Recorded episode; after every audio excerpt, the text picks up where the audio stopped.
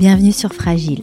Pour aller encore plus loin dans votre découverte de Porquerolles, je vous propose ces prochaines semaines, en plus des invités du podcast, une petite série littéraire, le Book Club Fragile.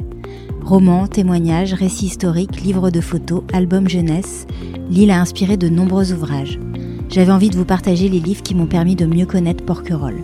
Et comme de nombreuses lectures m'ont été soufflées par les habitants de l'île, je leur ai tendu le micro pour nous en parler. Je remercie l'association Lire à Porquerolles pour son soutien dans la réalisation de cette série.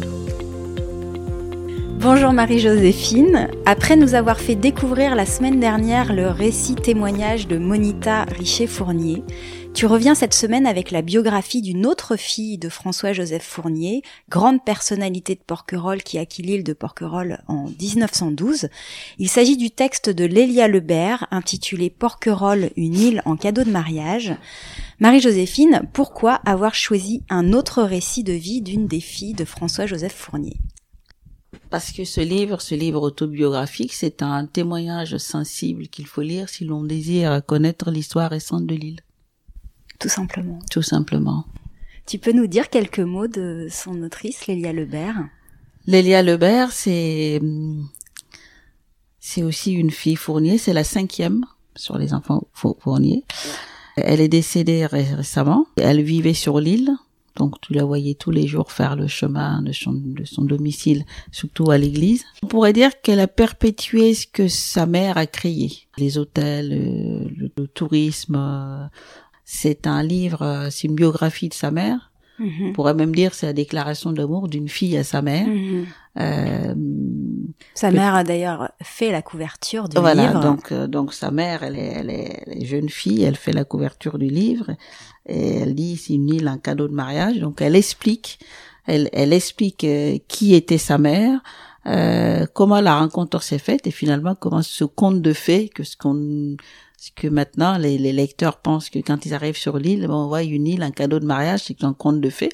Et donc elle explique ce conte de fées et donc en expliquant ce conte de fées, elle nous fait rentrer euh, en tant que spectateur dans l'intimité euh, de la famille euh, Fournier, c'est-à-dire de, de, son enfance. D'abord la, la, jeunesse et l'enfance et la jeunesse de sa mère, sa jeunesse à elle, et elle explique comment vivait la famille. L'éducation. L'éducation, l'éducation que les parents lui ont donnée, l'importance de Porquerolles dans la famille, parce que la famille Fournier, à la lecture du livre, on découvre qu'ils avaient, ils avaient aussi l'île de Porquerolles, mais ils n'avaient pas que l'île de Porquerolles. Donc les enfants naviguaient entre entre Porquerolles, Saint-Pré, qui se trouve à côté de Rignol, et, et Paris.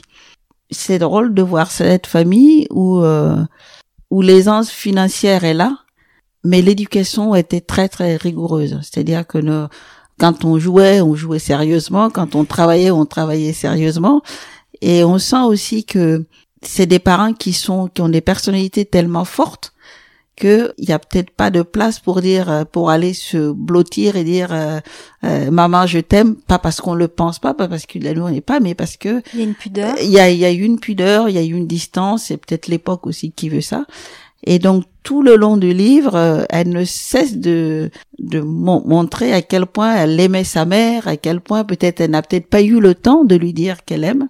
C'est un livre à entrée multiple parce que c'est un livre dans lequel c'est une biographie sur, sur, sur sa mère, c'est une déclaration d'amour sur sa mère, mais c'est aussi un livre dans lequel elle parle d'elle, de, de, de, son rapport aussi euh, avec les autres, avec les frères et sœurs.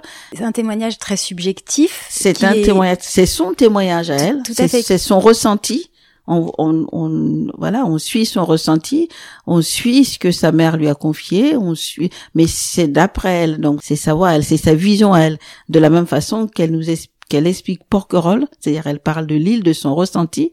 Si on devait faire un parallèle, euh, alors les récits ne racontent pas du tout la même chose. Hein. On, mm. on, parlait la semaine dernière de celui de, de Monita Fournier-Richet, où tu disais que justement il était assez exempt de sensiblerie. Ouais. En termes de tonalité, là on mm. n'est pas du tout dans la même tonalité euh, avec Lélia Lebert. Non, non, non. Là on est dans la tonalité de de l'affection, de et aussi de la mère. C'est-à-dire, c'est la, la mère a eu une, une, grande importance dans ce dans ce livre.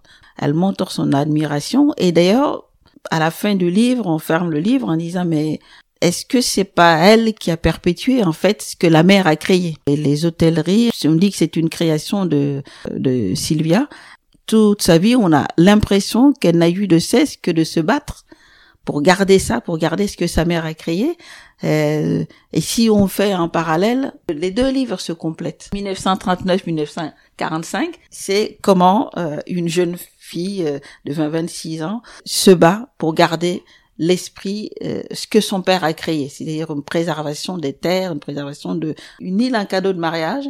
C'est effectivement le, le tournant qu'a pris l'île, c'est-à-dire il y a des touristes qui commencent à arriver et comment finalement euh, Sylvia a peut-être été visionnaire mhm. puisque elle, elle a elle a fait en sorte qu'il y ait de, qu'il y ait des hôtels sur l'île puisque et les touristes ils arrivent donc ils arrivent il y a le Langoustier il y a il y a il y a, Sainte-Anne il y avait le Miramar auparavant. La transition entre une île euh, oui une, île agricole. une île agricole on laisse une île agricole et finalement, après la guerre, on sent que l'île agricole se transforme peu à peu à une île, euh, à une île touristique, une île touristique où les gens viennent découvrir l'île. Et ben, euh, quand les touristes arrivent dans un endroit, il faut les loger, il faut les nourrir. Et donc, l'œuvre de Fournier continue, mais par le tourisme, et ce qui est et ces hôtels existent encore aujourd'hui. Mm-hmm. Donc, on en quelque sorte, on peut dire qu'elle a réussi quand même à, conserver ce que sa mère, ce que sa mère a créé. Les femmes Fournier sont issues d'une lignée de femmes fortes, on dirait. C'est une lignée de femmes fortes parce que le euh, parce que la, la lecture, bah, quand on s'intéresse un peu à la famille, bah, le Fournier c'est un perso c'est un personnage fort. Euh, Sylvia c'est une c'est une femme forte, euh, très très forte. Et les filles ont, ont hérité qui de l'un, qui de l'autre, mais de toute façon, des deux côtés, on a l'impression que la force, elle est, la force est une, la, la constante. voilà, c'est une constante dans la famille. Est-ce qu'il y aurait un extrait de cet ouvrage que tu voudrais nous partager? Oui, j'ai choisi un extrait qui était vrai au temps de Fournier, au temps du vivant de Fournier, et qui le reste encore aujourd'hui. Je dirais même que c'est, c'est, c'est peut-être sans doute le, la plus grande crainte. La plus grande crainte ce jour-là, le Mistral s'était levé vers midi.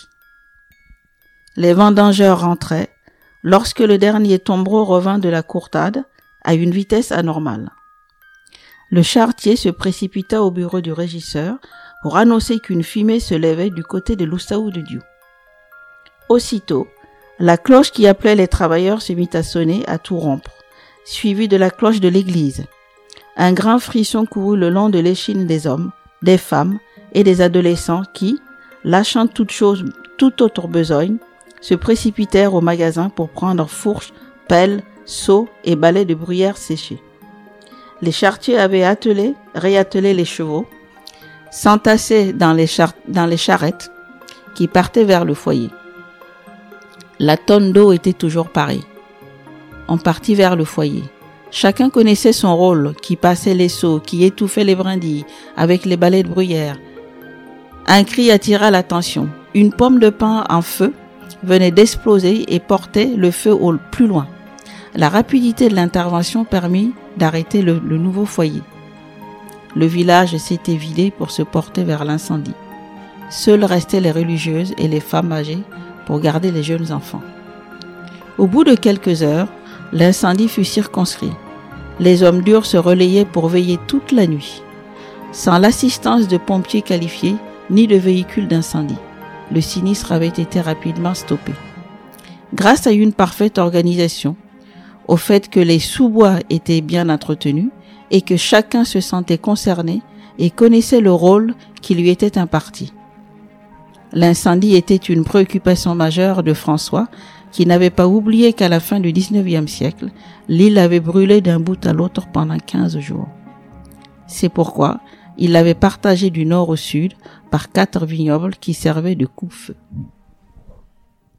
Ouais, très intéressant sur euh, cette crainte du feu à Porquerolles qui persiste, qui perdure et, aujourd'hui, bah, la première indication quand un touriste euh, euh, les touristes, quand par grand, par jour de grand vent, ben, l'île est fermée. Euh, la, la, préfecture demande la fermeture de l'île, qui parfois euh, certains touristes ne comprennent pas, hmm.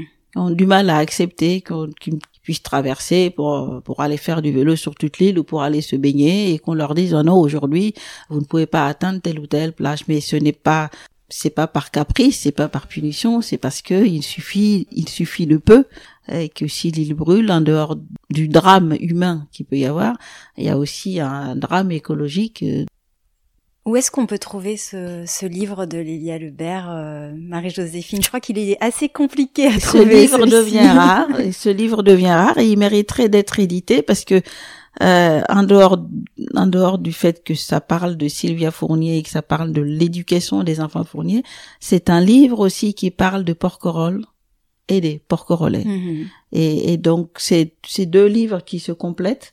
Et euh, Tu conseillerais de les lire dans quel ordre? Moi je conseillerais de lire peut-être le livre de Monita en premier et et de revenir sur celle de Lélia parce que c'est- elle est plus détaillée, mais parce qu'elle Lélia parle de la famille Fournier depuis la jeunesse de, sa mère jusqu'à la rencontre de ses parents Mhm. et jusqu'à la fin, enfin ju- jusqu'au décès de sa maman, euh, alors que Monita parle d'un événement, mais c'est donc c'est assez concentré. Mais les deux livres se complètent et à mon avis, il faut les lire les deux livres. Il y a deux points de vue très il y a différents. deux points de vue différents, mais sur la sur, sur la même île, parce que Monita fait aussi une analyse de ce que à la fin, euh, ce que, il y a un appendice que Claudine a rajouté sur ce que l'île est devenue. Mhm. Puis ces deux ouvrages qui, enfin, personnellement, pour les avoir lus euh, l'un après l'autre également, euh, c'est clair mutuellement. C'est-à-dire qu'il y a des choses que l'on Voilà, comprend. Il se puisque c'est dans le livre, Monita parle de, de sa mère et de ses sœurs, et euh, Lélia parle de sa maman et de ses sœurs aussi. Deux sœurs qui écrivent, deux tempéraments différents, mais aussi euh, deux femmes fortes. Ouais, tout à fait. Voilà.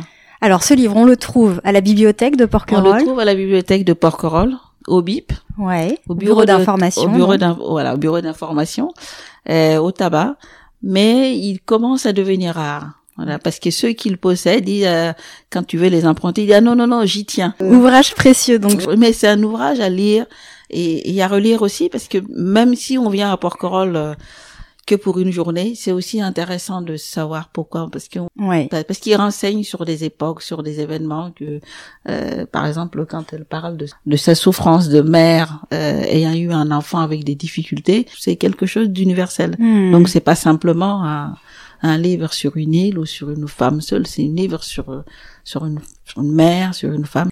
Donc, euh, je rappelle le titre, c'est Porquerolles, une île en cadeau de mariage de Voilà. Lélia Lebert. Exact. Voilà. Et je vous indiquerai les, les références. Lélia Fournier-Lebert. Exactement. Merci encore, Marie-Joséphine, pour ce bon conseil.